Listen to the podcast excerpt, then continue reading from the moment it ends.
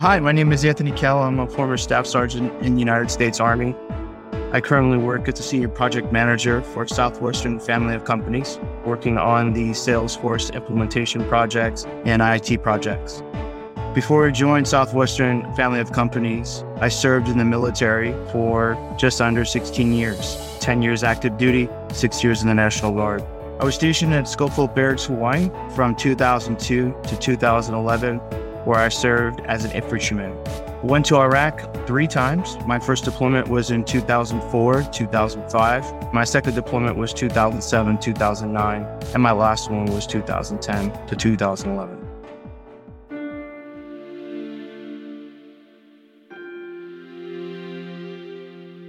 So in two thousand four, two thousand five, I was on my first deployment and I had my first alive day in Kirkuk, Iraq.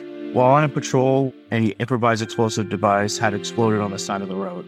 And when it had happened, there was nobody there at the intersection. It was like they knew what was about to happen. That deployment, we lost John Amos. He was just nineteen years old. He died from a vehicle-borne I E D. After that deployment, I had a lot of survivor's guilt and was feeling a lot of different emotions. When on my second deployment back to Iraq, I lost a friend named John Schoolcraft, who had just gotten married right before that deployment. On my last deployment, I was pulling guard for a convoy to go from base to base to base. And our mission that day was to pull security and make sure that nothing would happen to the twenty-five vehicles that were going from base to base. That night, two guys had popped their heads out and uh, we were fired head on by a rocket-propelled grenade team. That particular rocket had hit my striker, and it was at that time earlier that day that I was supposed to re-enlist and decided that it was my time to hang up the uniform and that I was done with my service. After my active duty, I joined the National Guard from uh, two thousand eleven to two thousand seventeen. And believe it or not, my just under sixteen years of service was actually not the hardest thing that I've ever had to do in my life. It was the after. It was picking up all the pieces, all the emotions that I experienced overseas, having them come now full circle, and working through what in the Vietnam War era they call shell shock, and now we call post-traumatic stress disorder, also known as P T S D. And when I got out of active duty, um, I volunteered to participate in honor guard funerals. And one particular funeral that I had participated in, my mission that day was to wear my normal uniform, go on the belly of the plane with the baggage claim personnel, and take the cardboard off of the casket that was underneath the belly of the plane, and make sure that the stripes, which is feet first, was pointed down, because where the stars was where the head is in the casket, and make sure that the soldier was cared to the utmost honor and respect and dignity. That day was probably one of the hardest days that I've ever had to endure, because all the lives that were lost came full circle. I was now a part of an active duty soldier coming home. So that day, those emotions, that experience, I realized that I had pretty severe P T S D. And at that time, I really didn't do anything with it.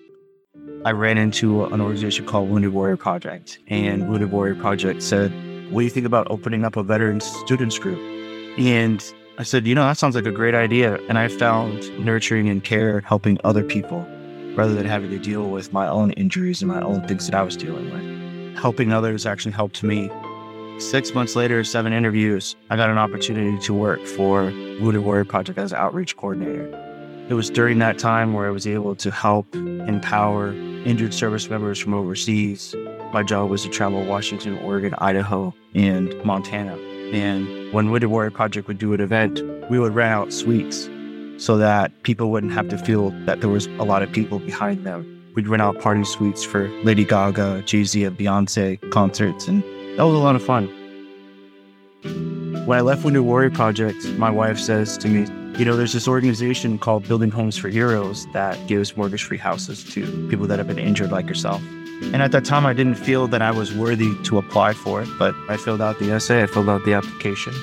A year and a half later, I get a call from Building Homes for Heroes saying that they want to show me a house in Lakeland. Uh, I said, sure. Uh, my wife and I were, were in Seattle, Washington at the time, so uh, we had set up a Skype interview. And uh, we're looking at the house, and Kim Baldeck says to my wife and I, this house is yours.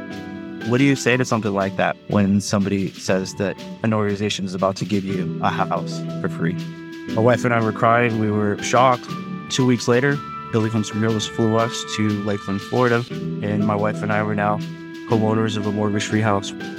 Getting the house was a very humbling experience. At the time, my kids were thirteen and nine. Having them have a stable home was definitely very good. But when I got the house, the first year was probably the hardest year for me. I had a lot of survivor's guilt. I had thought that somebody was going to knock on the door and say, you know what, we made a mistake. This house is not yours. And so it was at that time that I figured out that I needed to do something for my P T S D because it was impacting my family. It was impacting me as a father, as a person, as a leader of the community. And so I had applied for a service dog through an organization called K nines for Warriors. K nines for Warriors is an organization that gives service dogs to people who have been injured from their service, from post-traumatic stress, military sexual trauma, and traumatic brain injury. And about a year later, after I got this house, I got a call from K nines for Warriors that after being on the waiting list for a year, my time had come. And so I thought this was my chance to, to start to change my life, to live in my new normal. We were interviewed by a dog behaviorist and some dog trainers. Then they say, okay, go have lunch and come back after lunch and and you're gonna meet your you're gonna meet your battle buddy. So after lunch comes, open up the door, and um, this white poodle comes out, and it was Judy. When I got her, she was about sixty-five pounds. She was only just about a year and a half old. She had been training there for a year. She was an owner of Surrender. We've been now together for almost four years. Uh, she goes everywhere where I go. She travels with me. We think we've been on fifty round trip tickets. She helped me to slow everything down, to feel feelings again, to engage with my wife, engage with my kids. I'll go out in public and not be so angry and so upset and be so hypervigilant, always looking at the exits. And just helped me to further along my career. I found Southwestern Family of Companies, and now I'm a senior project manager, and I enjoy it and I love it. And that's my story. A message to veterans that have served: thank you for your service. There is help out there. There is the Veteran Crisis Line that helps stop veteran suicide. There are twenty-two veterans a day that are committing suicide. And today, out of all three of my deployments, I have lost ten brothers to suicide. Hopefully, me sharing this story, you are able to reach out for help.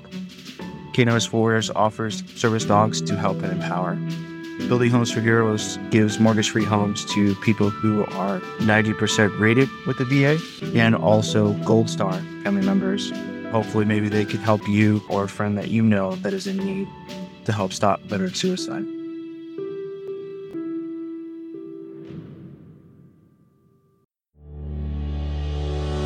If you're looking for a change or looking to get a start, there's a place for you at the Southwestern Family of Companies. We invest in our employees using industry best practices to help you refine your skills, take control of your vision, and build your own independent business. We build principle-guided businesses by recruiting purpose-driven people. And if that sounds like you, we'd love to talk. Head to southwestern dot com and click on Opportunities to review our mission, learn about our culture, and see how a place at the Southwestern Family of Companies can help you create impact in your career and the world.